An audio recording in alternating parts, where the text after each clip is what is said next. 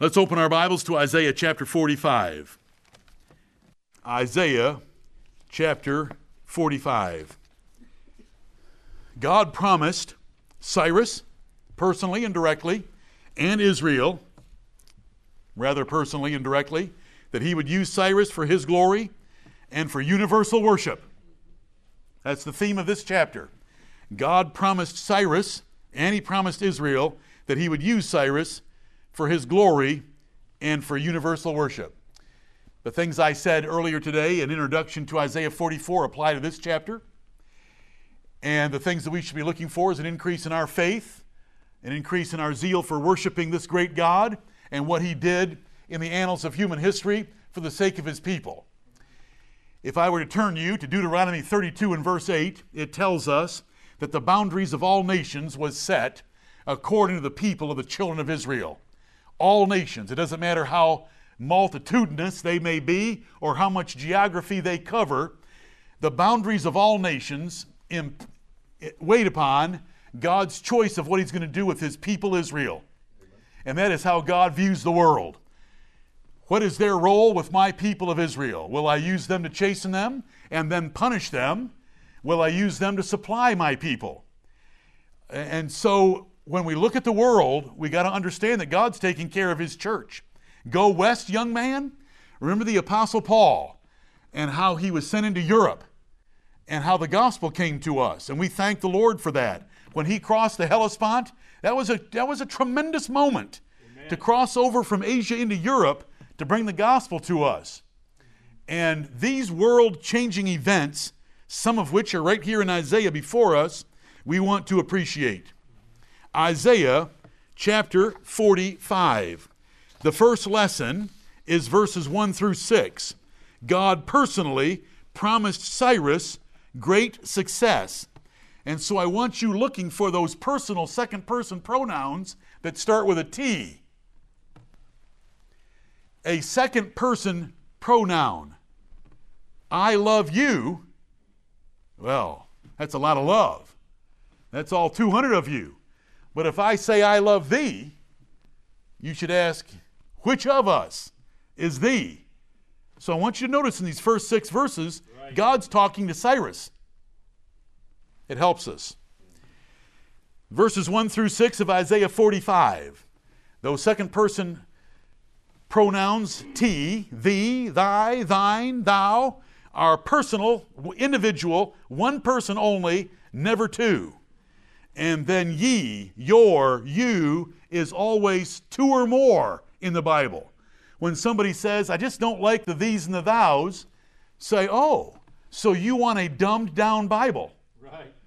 Because we don't have a way of distinguishing between one person and multiple persons with our second person use. Right. We don't have a way to do it. The Hebrew did, and the Greek did, right. and Old High English did but not this junk that we call English today. It doesn't have a way to distinguish between one person and multiple people. Sorry about that. That, that was in lieu of an introduction. Let's get to these first six verses. Thus saith the Lord to his anointed, to Cyrus, whose right hand I have holden, to subdue nations before him, and I will loose the loins of kings, to open before him the two leaved gates and the gates shall not be shut. I will go before thee and make the crooked places straight. I will break in pieces the gates of brass and cut in sunder the bars of iron. And I will give thee the treasures of darkness and hidden riches of secret places, that thou mayest know that I, the Lord, which call thee by thy name, am the God of Israel. For Jacob my servant's sake, and Israel mine elect, I have even called thee by thy name. I have surnamed thee, though thou hast not known me. I am the Lord, and there is none else. There is no God beside me. I girded thee, though thou hast not known me, that they may know from the rising of the sun and from the west that there is none beside me. I am the Lord, and there is none else. Amen and amen. Seven, six verses telling us that there's no one like the Lord Jehovah, there is no other God, and that he raised up Cyrus and took personal care in Cyrus and addressed Cyrus personally.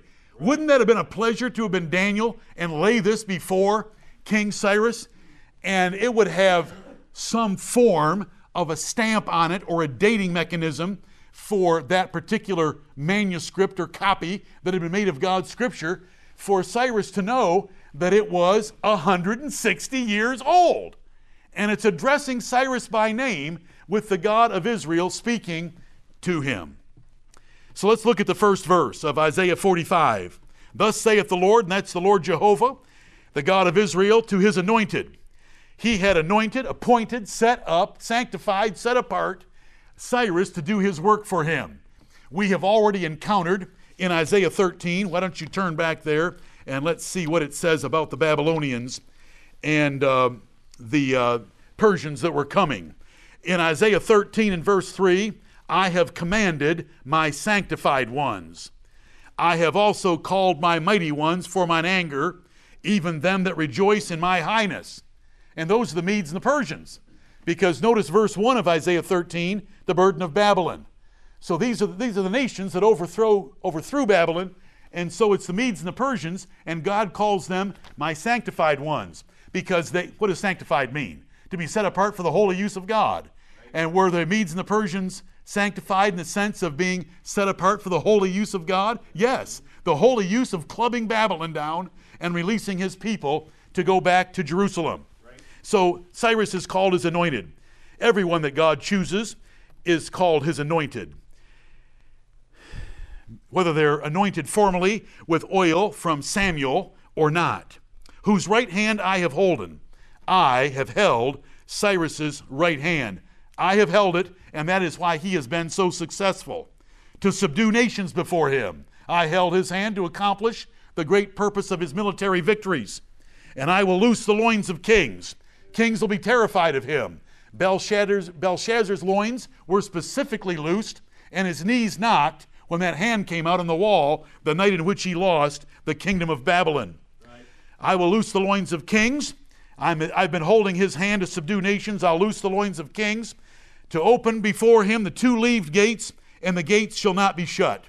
There were gates that allowed Cyrus to take the city of Babylon, and whether these gates are the gates in the Euphrates River to prohibit any kind of boat of making its way inside the city walls or not, or whether they are the gates that were along the whole stretch of the Euphrates that ran through the middle of the city, because there were cross streets that met the Euphrates River, but there were gates there that you couldn't just come from the river into the city without gates being opened, or whether it's the gates of the palace of Belshazzar because they were in such a night of revelry and would have been drunk that night, we don't know or care exactly which gates. We just know that a number of gates were opened by the providence of God. Right. And open the two leaved gates. And I, I could, I don't want to speculate. I don't speculate. I hope I, I never speculate. And the gates shall not be shut. This is the Lord speaking about Cyrus, whose right hand I have holden. That makes him third person. But notice now, verse 2 I will go before thee. Cyrus, I'm going to go before you. I'm going to take care of you. I'm going to bless you. I'm going to make your way prosperous and make the crooked places straight. That was the ministry of John the Baptist, getting Judea ready for Jesus Christ. But the same language from Isaiah 40 is here applied to God, what he would do for Cyrus. Everything's just going to fall into place. If there's one being you want in charge of your military logistics and planning, it's the God of heaven. Amen. He sees the end from the beginning and knows all contingencies, perfectly. I will break in pieces the gates of brass, so I mention gates again for you, and cut in sunder the bars of iron. Now, we don't know of any cutting in sunder bars of iron. His engineers may have cut some bars of iron in sunder, but the Lord was going to bless every one of these military efforts and engineering efforts to gain access to this impregnable city of Babylon that had its terraced gardens and hanging gardens and the supply of the Euphrates and stocked food that they claimed they could withstand a siege for 20 years. And so when, it, when there's 20 years involved, to be able to take a city is a tremendous blessing. Remember Nebuchadnezzar's difficulty with Tyre? Alexander's difficulty with Tyre and taking that city? This one was made easy in one night by God's providential care. I'll go before thee and make the crooked places, what would ordinarily be difficult to move through, I'll make it easy. Verse 3 I will give thee the treasures of darkness and hidden riches of secret places. I am going to give you the wealth of the wealthiest empire in the history of the world.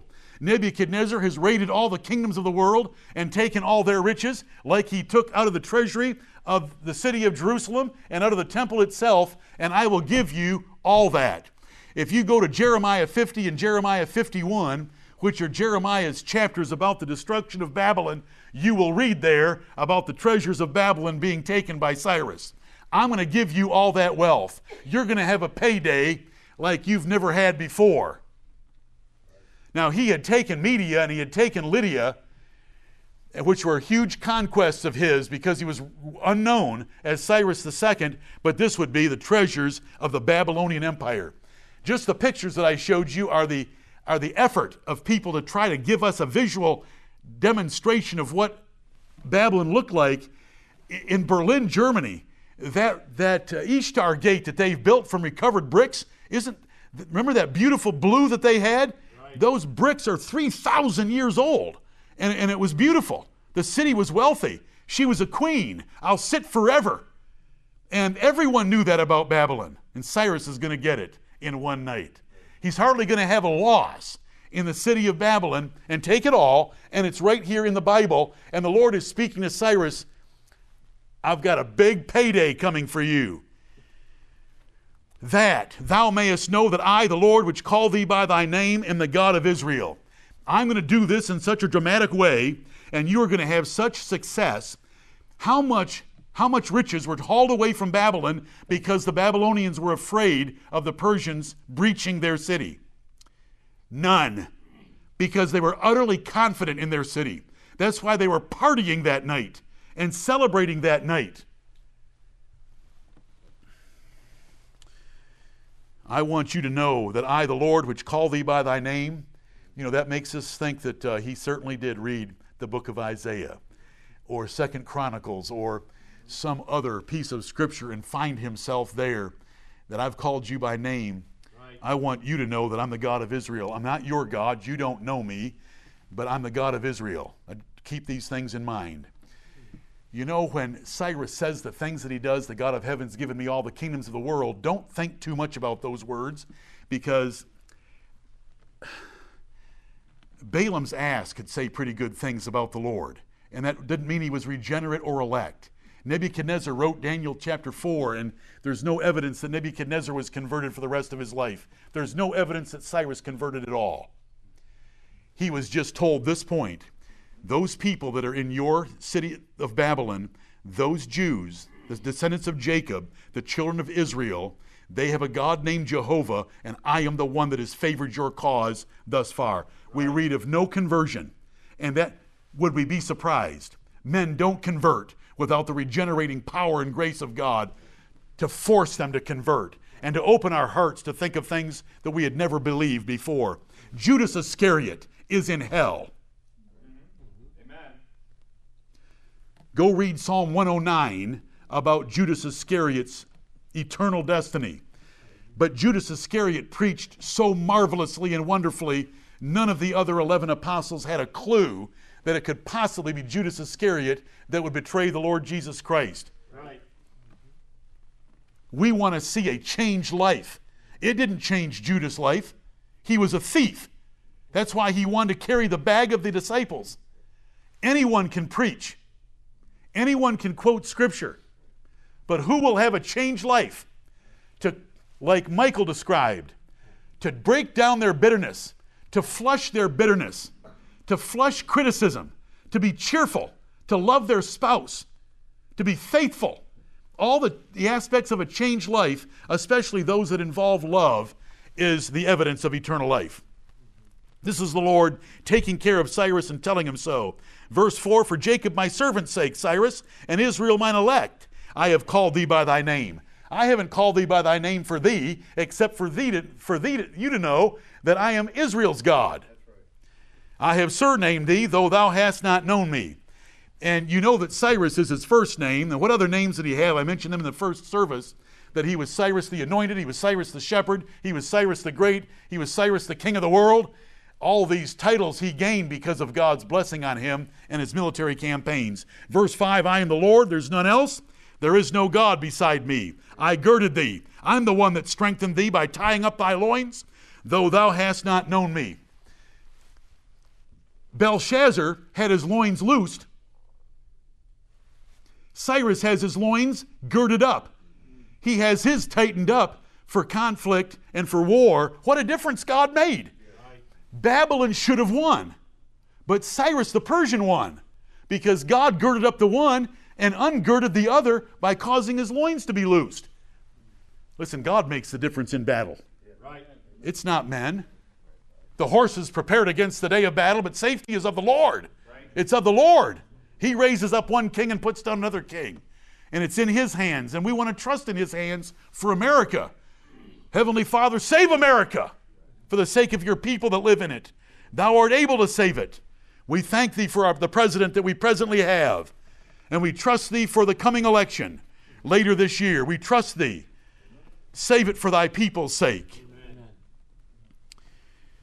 that they may know from the rising of the sun and from the west, in verse 6, that there is none beside me. I am the Lord, and there is none else. Remember the thousands of times you see that capitalized L O R D, that is the Lord God Jehovah. When you see the capitals in your King James Bible, I want everyone from Japan to America, from the east, the rising of the sun, to the west, to know that Jehovah is God and He's the God of Israel.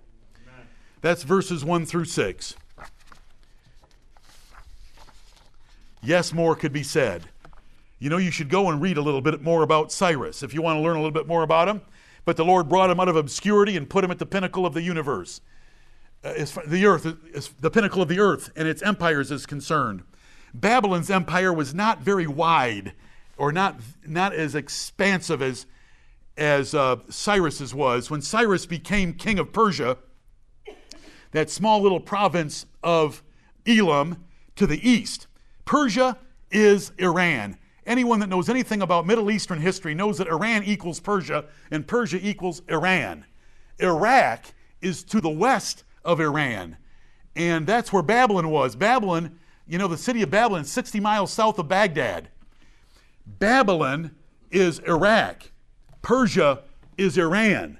Just for some simple descriptive descriptions from geography. But Cyrus was just a little part of Persia, of, of, of, Elam, of what we would call Iran. And so his first campaigns were to unite all those small city states into a Persian force to be dealt with. And then he went north because the Medes were in the north of Babylon. The Medes were in the area of where Assyria had been. And so he beat the Medes, and now it was the Media Persia combine and then he beat Lydia, that was farther to the west, and that's where Croesus, uh, one of the richest kings in history, was. And Cre- Cyrus was a very wise tactician in how he dealt with conquered peoples. He wasn't like the Assyrians that flayed them alive outside the walls to intimidate the citizens or transport them thousands of miles away to new homes. He made friends with them. He let them worship their God. Croesus whom he defeated, the king of Lydia, was, his, was one of his chief counselors the rest of his life. Just very different. But it wasn't inconsistent what he did in Babylon, was it? He freed the Jews to go back to Jerusalem. And so there's, there's lots of things you can learn about him, and I just love the Bible for having identified him a hundred years before he was born. These are the most conservative estimates by the chronologies we use and 160 years before the overthrow of Babylon. The second lesson of Isaiah 45 is verses 7 through 10.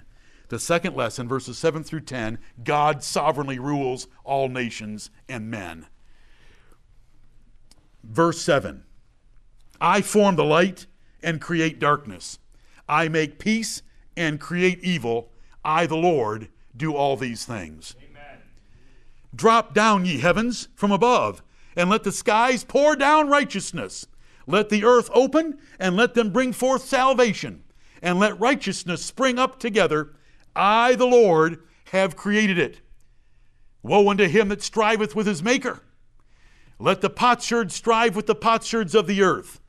Shall the clay say to him that fashioneth it, What makest thou? Or thy work? He hath no hands.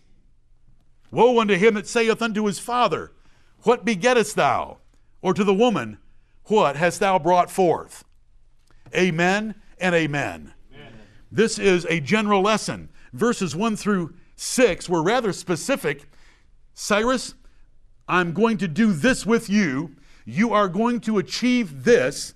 And here are the reasons why you are going to achieve this, is all there in the first six verses.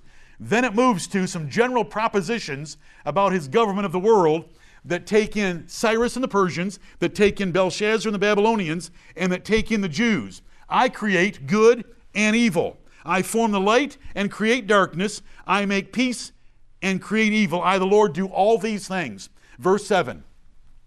When we look in the world, and when you look at, let's use this as an example, the Holocaust of World War II, I, the Lord, did it. No matter how good or light or dark or bad or evil, I, the Lord, do all these things. So that in verse 7, he says, I form the light and create darkness. Now, he had said that he made those wise men in chapter 44 blind and dark. Right. He's already told us that. Right. I make peace and create evil. If two nations are at peace with each other, I formed it, I caused it to happen. If those two nations go to war against each other and there's serious loss of life and serious loss of homes and assets, I, the Lord, do that as well. The evil here is I don't create evil impulses in a person to sin against me. James chapter 1 tells us that God does not do that. But evil here is trouble, pain, suffering, loss. I do that. Men sin because they want to sin. The devil sinned because he wanted to sin. Pharaoh sinned because he wanted to sin. And the Lord is just saying, whenever you look at the affairs of nations and one nation is on the rise and another nation is declining, I'm the one behind it. I do good things toward nations and I do evil things toward nations. I can burn up the cities of Sodom and Gomorrah. I can bring Nebuchadnezzar to level my city of Jerusalem, and then I can bring Cyrus the Persian to gain access to Babylon and get everything back, and send home every vessel with Nehemiah and Ezra to put back in the temple in Jerusalem. Verse 7 should not be that complicated to you. I, the Lord, do all these things. I form light, whether it's the sun, and night, where there is no sun, or light in a man's conscience and soul, or darkness in a man's conscience or soul. I do all these things. And you know what we should learn from that? When something bad happens in your life, some of you border on blasphemy.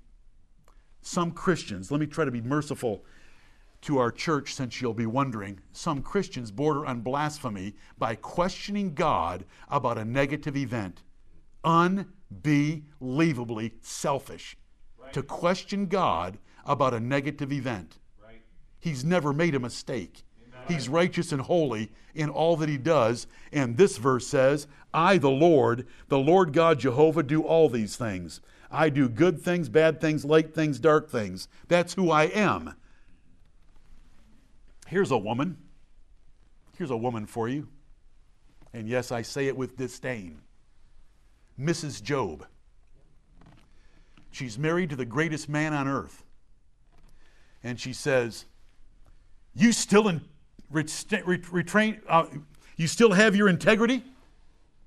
Curse God and die. And he said, You speak like the foolish women speak. And I'm speaking the very same way right now. It is such a foolish woman that would ever think that way.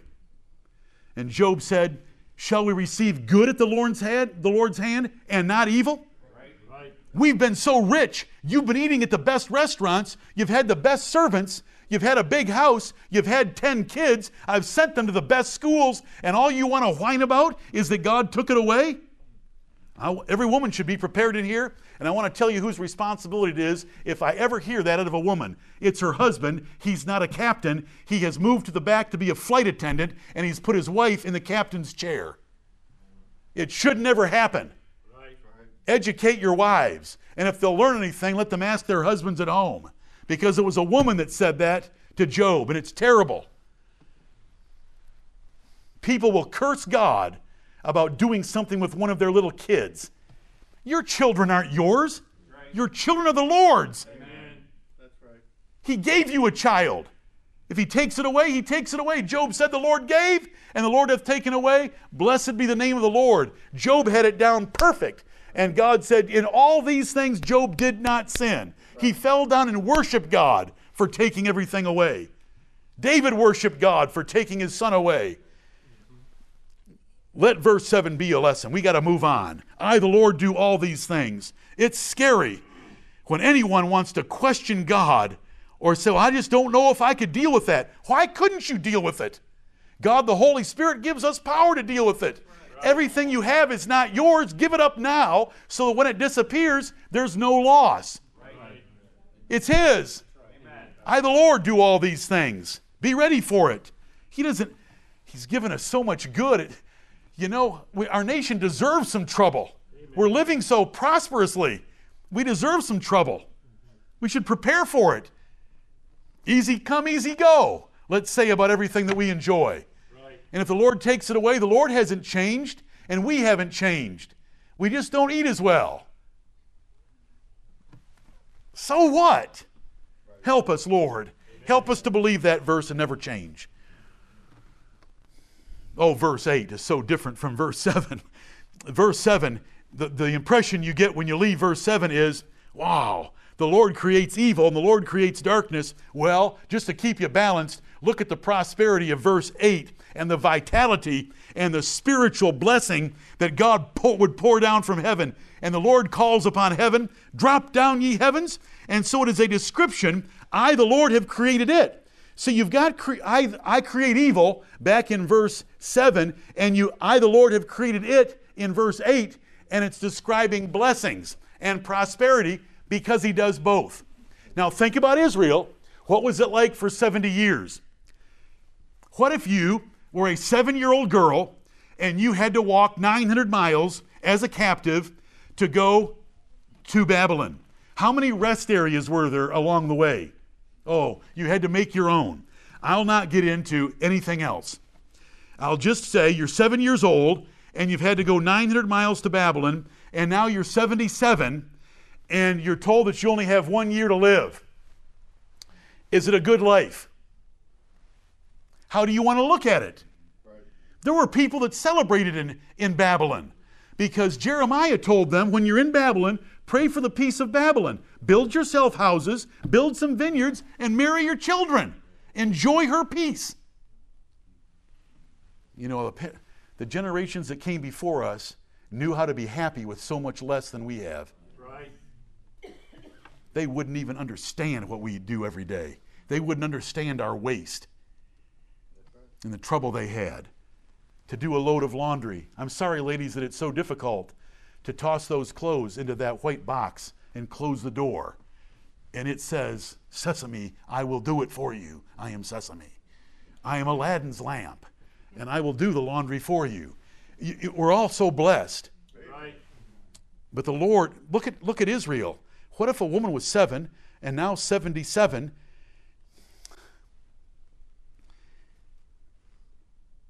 She could have been happy there you know, and it's a choice to be happy. Yes. Circumstances don't make us happy. Right. Circumstances make you happy for about five minutes. It's called the uh, the pleasures of sin for a season. The Moses knew about all that because he had all the treasures of Egypt offered to him, and he would rather suffer reproach and poverty with the people of God than to enjoy the pleasures of sin for a season. Right. Let's make righteous choices. But the Lord here is explaining his use of nations and so Babylon had its good glory days, and it was going to be overthrown by Persia. Israel had 70 years of chastening, and they're about to get verse 8.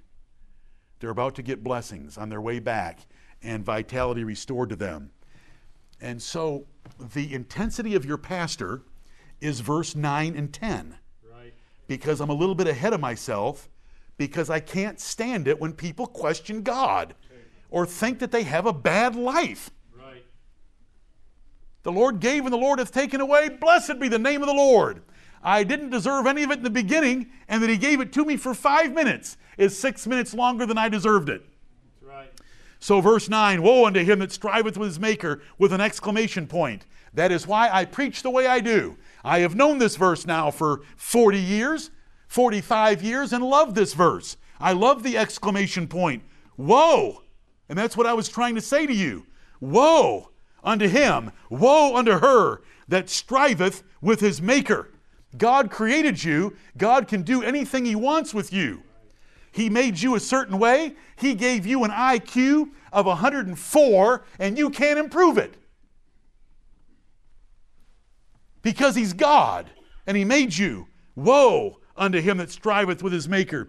Let the potsherd strive with the potsherds of the earth. That's a broken piece of pottery. That's all you are, is a piece of pottery. But by the grace of God, we're the children of God adopted by Him according to His predestinating purpose. We're so blessed. That's why those martyrs that we had for the duration of 2019, did they care they didn't have anything? Did they care they were going to be burned at the stake? They loved the God of heaven and where they were going. They could pray for God to forgive their tormentors. Where did they get that attitude from and that spirit from? From the Spirit of the Lord and from building your faith in the Bible. This world is not it. Why do you get moved up and down so much by the little soap bubbles of this world?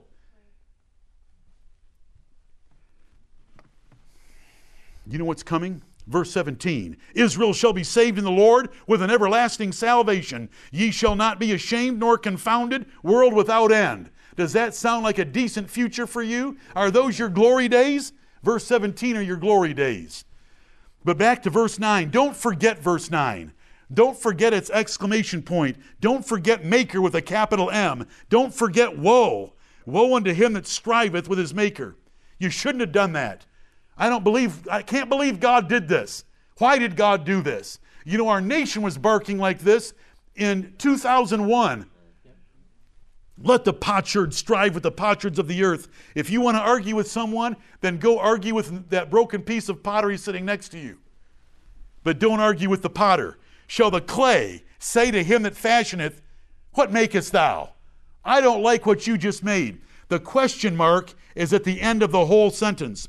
Shall the clay, is it appropriate for clay to say to its potter that made something, What did you make? I don't like what you made.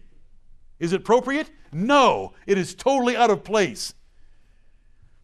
Or, thy work, he hath no hands. You made a figurine and he's got no hands. What if God made you without hands? Is it right to strive with God?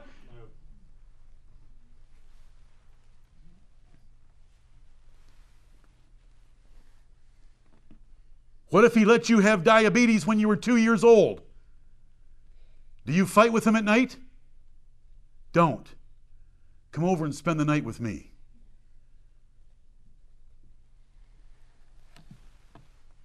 You fight with him? Do you fight with God about diabetes?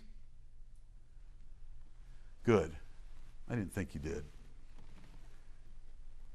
When was the last time your mother threw a fit, Hannah, about her diabetes? Sat in a corner, went into a funk, pulled the blankets around her, cried because she has diabetes.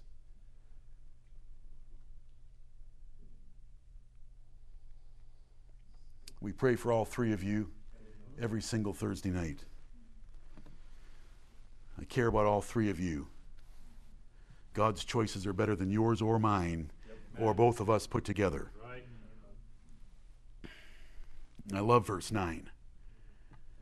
If you want to know a, a foundational verse that formed your pastor, it's Isaiah 45 9. I can, I can, dis- I can remember learning and meeting that God of Isaiah 45 9. I love him. He doesn't owe me anything. He can take everything, and I will give him all praise and honor and glory and blessing forever and ever. If he sends my soul to hell, his righteous law approves it well. As we sing in this church, and I hope you believe it. Verse 10 is like it, except instead of a potter, there's parents. Woe unto him that saith unto his father, What begettest thou? Or to the woman, What hast thou brought forth? Dad, why'd you, why'd you conceive with mom, me with only 104 IQ? Why'd you father me at five nine when I wanted to be six two? That's foolish. He knows I'm kidding, and I hope you do. I hope he does. But that's verse 10. And so verses 7 through 10 are fantastic rules about God's sovereign government of all nations and all men. Whether it's individual about our personal lives, about our families, about our church, nation, and other nations of the world. God is in charge and He does all things well, and it doesn't matter whether we think they are well or not. He is God and He's the potter and we're the clay. And if we want to argue about it, pick somebody next to you and argue with you with them because then it's two pieces of broken pottery. But don't mess with my God. And He's your God, whether you like it or not. And I hope you'll like it. Amen. Let's get to the next lesson. We're in serious trouble now. Verses 11 through 14, God the Creator called Cyrus to help Israel. Verses 11 through 14. The lesson of 7 through 10 is powerful. If you want to learn theology about the nature of God and His Godhead, there it is. It's wonderful, wonderful words. Powerful. I form the light and create darkness right on down through those questions that clay, the, the, the Lord is bringing up the possibility of clay arguing with a potter and bringing up children arguing with their parents for what was how they were born. The parents don't have any choice on how a person is born. God made that choice. And so it's just as foolish to argue with a parent about what you are and how smart you are, tall you are, coordinated you are, as it is to argue with a potter uh, if you were the clay. 11 through 14 Thus saith the Lord, the Holy One of Israel, and his Maker. That means the Holy One of Israel and Israel's Maker. The Lord, Jehovah, is Israel's holy God, and the Lord Jehovah is Israel's maker. Ask me of things to come concerning my sons and concerning the work of my hands. Command ye me. Since I'm in charge, I'm just going to start going verse by verse. But I want to tell you that this is God the Creator calling Cyrus to help in this little section of 11 through 14. Since I just showed you my sovereign power over nations and men, ask me about your future. Go ahead. Command me. Command me to cough up what I'm going to do for you. you know, I know when you first read it and you say, Really? Did he say command God? Yes, like Job in Job 42 4. I will demand of thee, and thou wilt tell me. I'm stupid. I have finally realized it. Now I'm going to order you to teach me something because I don't know anything by myself. That is Job 42 1 through 7. It's beautiful. It's like, it's like Abraham saying to God when God said to the angels that were with him, Should I tell Abraham what I'm about to do to Sodom and Gomorrah? Yeah, let's go ahead and tell him. Lay it on him. I'm going to burn the place down. And Abraham says, Shall not the judge of all the earth do right? Are you kidding? You wouldn't burn up the righteous with the wicked, would you? I've tried to teach you about reasoning with the Lord. As long as we do it respectfully, and that is respectful, the Lord loves it. He's our Father. He wants us to come and ask good gifts from Him. And so here he says, eh, listen, you just you just heard me say I create evil and I'm responsible for dark and for light. Ask me what I have in store for you. Command me. I'll, I'll tell you. I have made the earth and created man upon it. I, even my hands, have stretched out the heavens, and all their host have I commanded. I am the creator. Go ahead and ask me what I have in store for the future of your nation. Because notice the beginning of verse 11 the Holy One of Israel and his, that means Israel's maker. He is Israel's God, he's our God. So we can go to him with boldness like this, and Isaiah encouraged them to go to him with boldness. Ask me the future of my sons and daughters. Ask me. Command me. I'm, a, I'm the creator, verse 12. Verse 13, he gets to the specifics. I have raised him, that is Cyrus. I have raised Cyrus up in righteousness. My purposes in Cyrus are absolutely for your good. He is going to do what you have been praying for and wanting to have happen to Babylon. He's going to be, defeat Babylon, overthrow them, and send you back home with everything that was taken. I have raised him up in righteousness, and I will direct all his ways. He shall build my city, and he shall let go my captives, not for price nor reward, saith the Lord of hosts. You will not have to pay him. You will not have to bribe him. You will not have to beg him. I'm going to take care of it. He's going to issue a decree to send you home. Thus saith the Lord. The, well, when we get home, we're going to be so poor. We won't have, we won't have anything. Thus saith the Lord, the labor of Egypt and merchandise of Ethiopia and of the Sabeans, men of stature, shall come over unto thee, and they shall be thine. They shall come after thee. In chains they shall come over, and they shall fall down unto thee. They shall make supplication unto thee, saying, Surely God is in thee, and there is none else, there is no God. So, don't worry about being in Babylon. I've raised up Cyrus to get you out. When you get back home and have no cash, and when you go to Lowe's, you have no money to pay to get your materials to rebuild the city, I'm going to bring it from Egypt, from Ethiopia, and from Seba, and that is a figurative representation of the neighboring nations that were going to take care of the Jews. Why did he use Egypt, Ethiopia, and Seba? Because of chapter 43, I gave Egypt, Ethiopia, and Seba for thee. Because he had done it in the past, he's going to do it in the future, like he had used the Red Sea as his example in chapter 43, but he said, Forget the former things. I've got new things that are like being delivered from Egypt. I hope you remember that from chapter 43. And so he says in verse 11, Command me, and I'll tell you your future. And your future is good. I'm your creator, so I've got all the power. I'm going to take care of Cyrus, and he's going to do everything in verse 13 without you having to pay for it. He did get paid by taking Babylon in one night. That's a pretty cheap battle. And then I'm going to take care of you when you're back in the land of Canaan, and all this labor is going to come over to you. And if you're wise, you'll look at verse 14 and say, hmm, these foreign nations that are going to come and help them are going to come because they're converted. So, it, so Isaiah is looking out into the future and seeing the Ethiopian eunuch and all those from Egypt and parts around Cyrene that were at the day of Pentecost in Acts chapter 2, they're going to come over and say, You worship the true God, and we want to be there with you. You say, Okay, Pastor, you just told us that you, Isaiah in that verse is looking a little bit beyond Cyrene. Well, of course he is. He's looking at them when they're back in Jerusalem, and these people are converted. And remember verse 17. We're just working our way up to verse 17 that's going to tell us we can't forget what's in the future. Israel shall be saved in the Lord with an everlasting salvation. That is not getting rescued from Babylon because they had trouble with Persia and then they had trouble with Greece. Then they had trouble with Antiochus IV, Antiochus Epiphanes. They had trouble. But is there a salvation that the elect Israel of God, they are not all Israel, which are of Israel, is there a salvation that elect Israel got that was everlasting? Absolutely. And we, the chapter ends with that. In the Lord shall all the seed of Israel be justified and shall glory.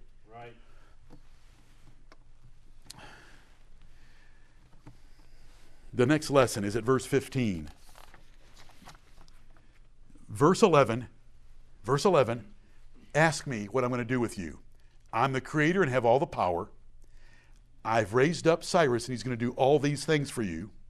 And when you get back after he has let you go, I'm going to send these nations to take care of you.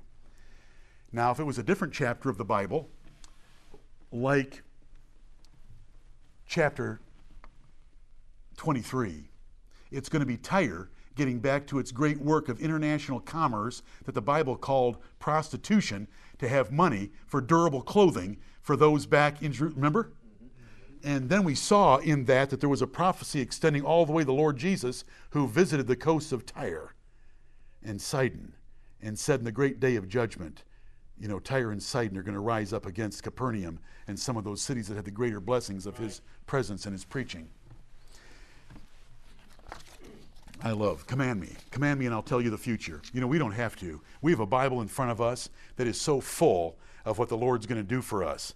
Even this book of Isaiah. Then we have the whole New Testament of all the, the what the Lord has in store for us. And when the Lord can't tell us because we're not able to bear it, He says, I have not seen nor ear heard, neither have entered into the heart of man the things which God hath prepared for them that love Him. And, and He just, I can't explain it to you now. It's just too much.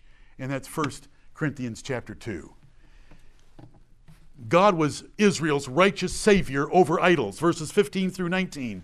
God was Israel's righteous Savior over idols. Verily, thou art a God that hidest thyself, O God of Israel, the Savior. They shall be ashamed and also confounded, all of them. They shall go to confusion together that are makers of idols. But Israel shall be saved in the Lord with an everlasting salvation. Ye shall not be ashamed nor confounded, world without end. For thus saith the Lord that created the heavens, God himself that formed the earth and made it. He hath established it. He created it not in vain. He formed it to be inhabited. I am the Lord, and there is none else. I have not spoken in secret in a dark place of the earth. I said not unto the seed of Jacob, Seek ye me in vain. I, the Lord, speak righteousness. I declare things that are right. Ask me about your future because i will tell you your future, and I have told you your future. It's in verse 19. I haven't spoken in secret. I've had these prophets detailing your future. Whether it be Moses a long time before, or the Psalms, or Isaiah, and all the prophets that followed Isaiah. Isaiah had many contemporary prophets that were prophesying at the same time. I'm not like these other gods where you have to go hear their muttering and their peeping. Do you remember that from Isaiah chapter 8? Other gods mutter and peep. I've declared it openly. I don't speak in secret. You, don't, you didn't have to go to a dark place in the earth to hear me. There was no cave where you went to listen for mutterings of dead spirits telling you the, your future. I'm telling you your future. I never said to seek ye me and meant it in vain that you weren't going to find me. I meant for you to find me. I, the Lord, speak righteousness. This is what I have in store for you. The opening of this section is very neat in verse 15. Verily, that means this is a true statement. Thou art a God that hidest thyself, O God of Israel, the Savior. You are our Savior. You are our God. You are our Maker. You have formed us for yourself, but you seem to hide yourself at times so that we can't see you dealing with us. Here we are in Babylon for 70 years. It looked like God had forsaken them. Did David ever write in the Psalms, O Lord, how long? How long? How long have you will you forsake me? God is just hiding himself for a little while. And he's got great purposes every time he does it. And the great purpose here in the captivity in Babylon was to chasten those people for their sins. And so, verse 15, I love verse 15. Verily, thou art a God that hidest thyself. It is a true thing about God that sometimes you may not be able to see or recognize that He's at work, but He is at work. And He is raising up a boy that did not get killed on his first motorcycle when he was 16 years old. I'm talking about Cyrus II of Persia. He did not get killed in a motorcycle accident. God took care of him and brought him all the way to the throne of Persia. And he did all these things that he promised he would do for them. But it, you couldn't see it. You had to believe the prophets. Job said, I have heard of thee with the hearing of my ear, but now mine eye seeth thee. When God gives us a very clear description of, of who he is and what he's going to do for us, then we can say, Now I see you clearly. And this is what's here, right here. Um, Thou art a God that hidest thyself. But I know one thing you're our Savior and you're our God. And though you hide yourself, the idol, idolaters around us, verse 16, don't have anything working for them at all. They shall be ashamed and also confounded. How many of them? All of them. They shall go to confusion together that are makers of idols. Right. Babel equals Babylon equals confusion. And all these false worshippers of another God were all going to go to confusion together because God was going to overthrow Babylon.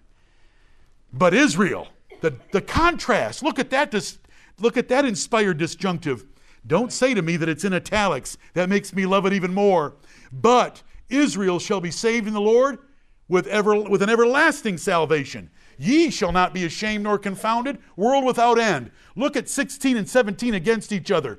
All idolaters, all false religionists will be ashamed and confounded together, all of them. But Israel shall be saved in the Lord with an everlasting salvation. And it says about them, Ye shall not be ashamed nor confounded, world without end. You will never be ashamed. You will never be confounded. You will never regret that you trusted and believed in me. I will deliver you, though at times you can't see me and you think I'm hiding. It is part of the way I deal in providence, but I'm there.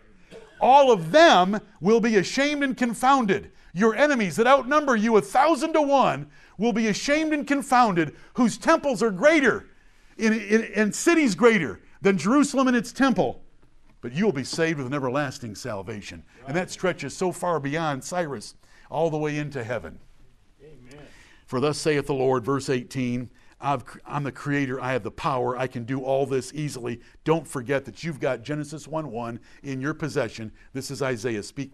I'm, I'm just adding a little bit for the people of God that were there in Isaiah's audience. Notice how often he brings up creation. Do you, do you see that about every 10 verses? He brings up creation. I've got that kind of power. See, you, you know who the creator of the universe is. You know, it, it's not Marduk, it's not Bel, it's not Jupiter, it's not Zeus, it's me, Jehovah. I created everything. You know that about the origin of this world that was made to be inhabited, and you're put in here to inhabit it. I've done all these details. You should have full trust in me. There's no limit to my power. They don't even know where they came from. You know where you came from. I brought you. I made you. I formed you. And so verse 18 brings that up again. And then verse 19 I have not spoken in secret.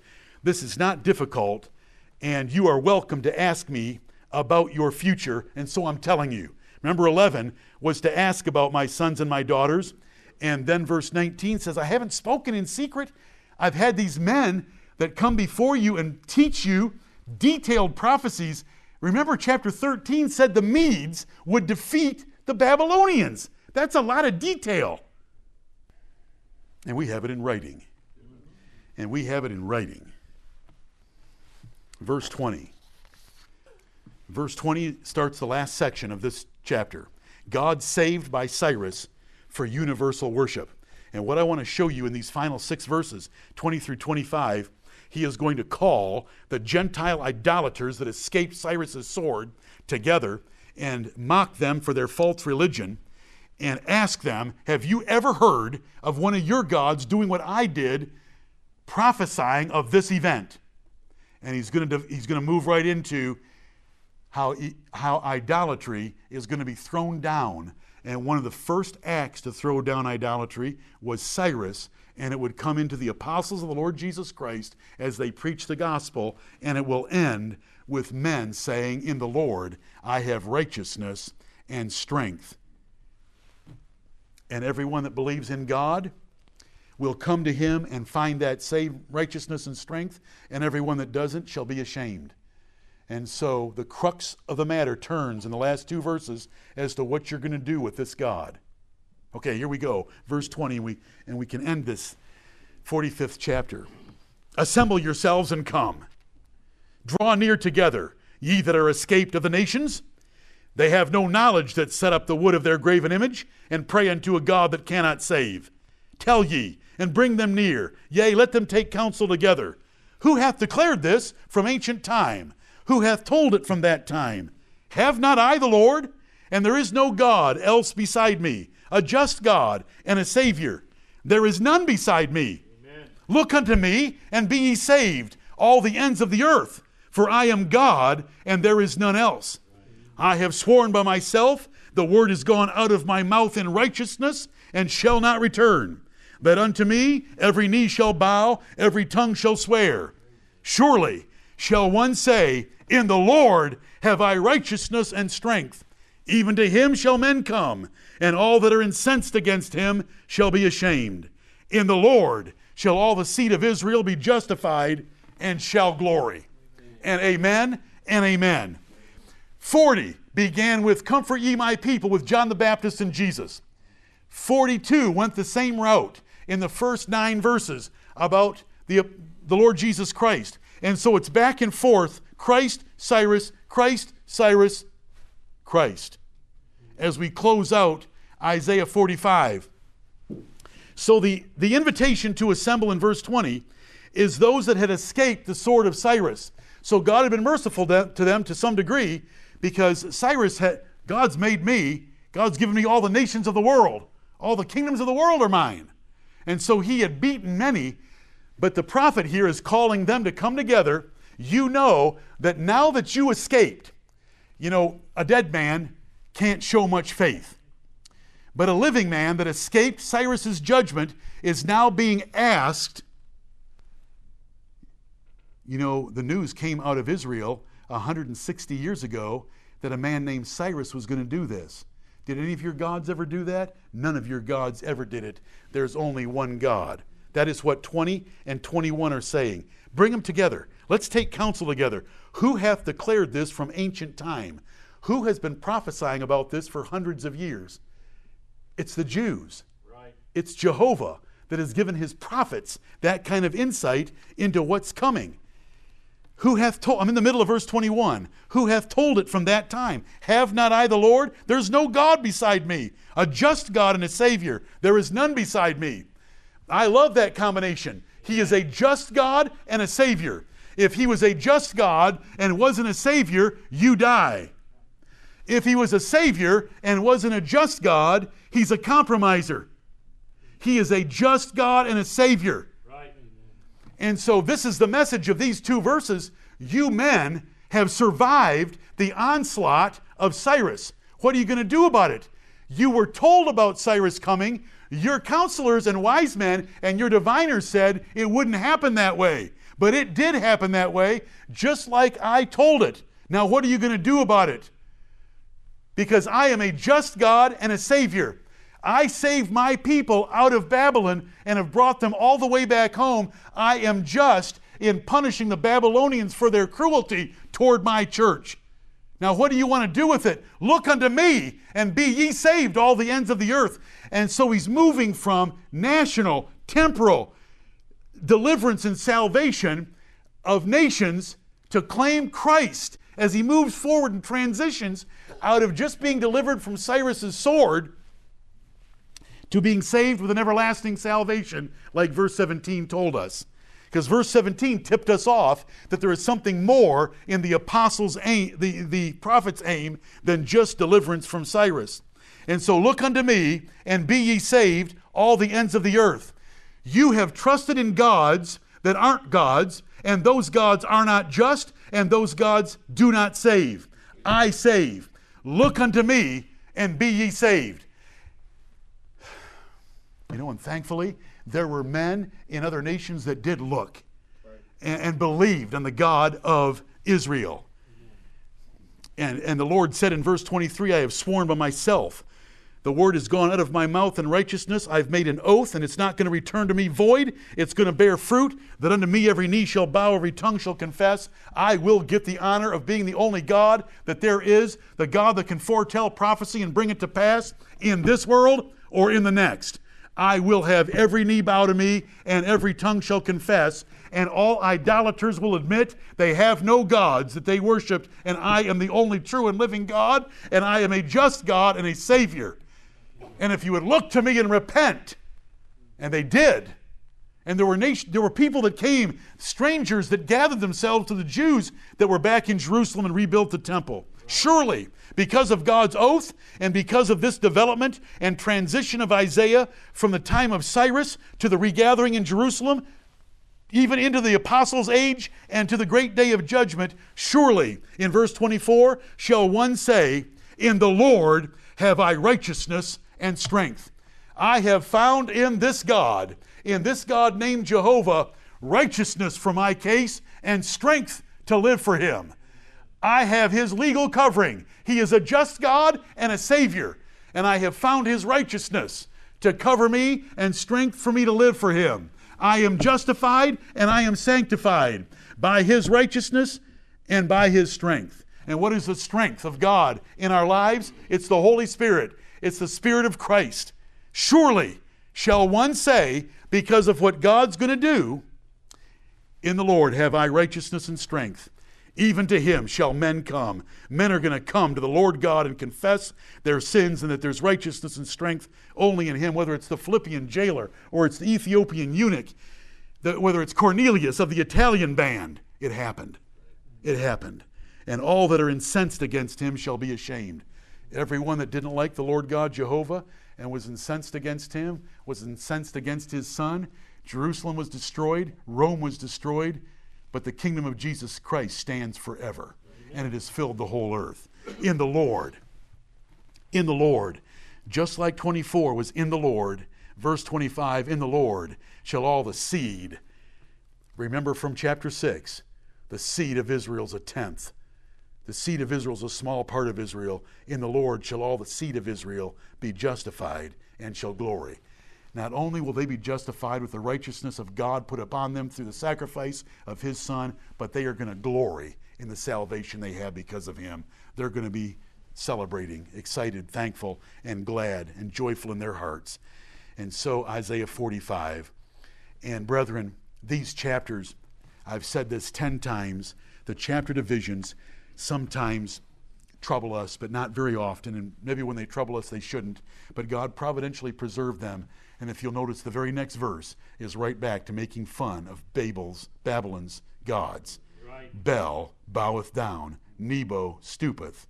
Their idols were upon their beasts. They're having to pack up their gods and move. And so it goes right back in to the same kind of lesson we've been getting. So 46 and 47 next Sunday will be similar. But what a God we have. And you know what? We do believe in replacement theology here. Replacement theology means that we Gentiles make up the greater part of Israel of the New Testament. And the, the ones of Israel that make up that church and kingdom with us, they're only part of Israel, for they are not all Israel, which are of Israel. It is the seed of Israel, and then the Lord grafted in a whole lot of us Gentiles, and what a God we have. You know, we have the whole collection of 66 books in the Divine Library. We can go into that library and read about this and read about Cyrus the Great, but notice how the chapter progresses by calling us out of the nations to look unto me and be saved all the ends of the earth. We are in a different hemisphere from those Jews, but we believe that God ourselves, His name is Jehovah, His Son is Jesus Christ, His Son died for us. We have everlasting righteousness and salvation in Him, and we have the strength by His Spirit inside us to do everything He wants us to do because we have been delivered from sin and we're free.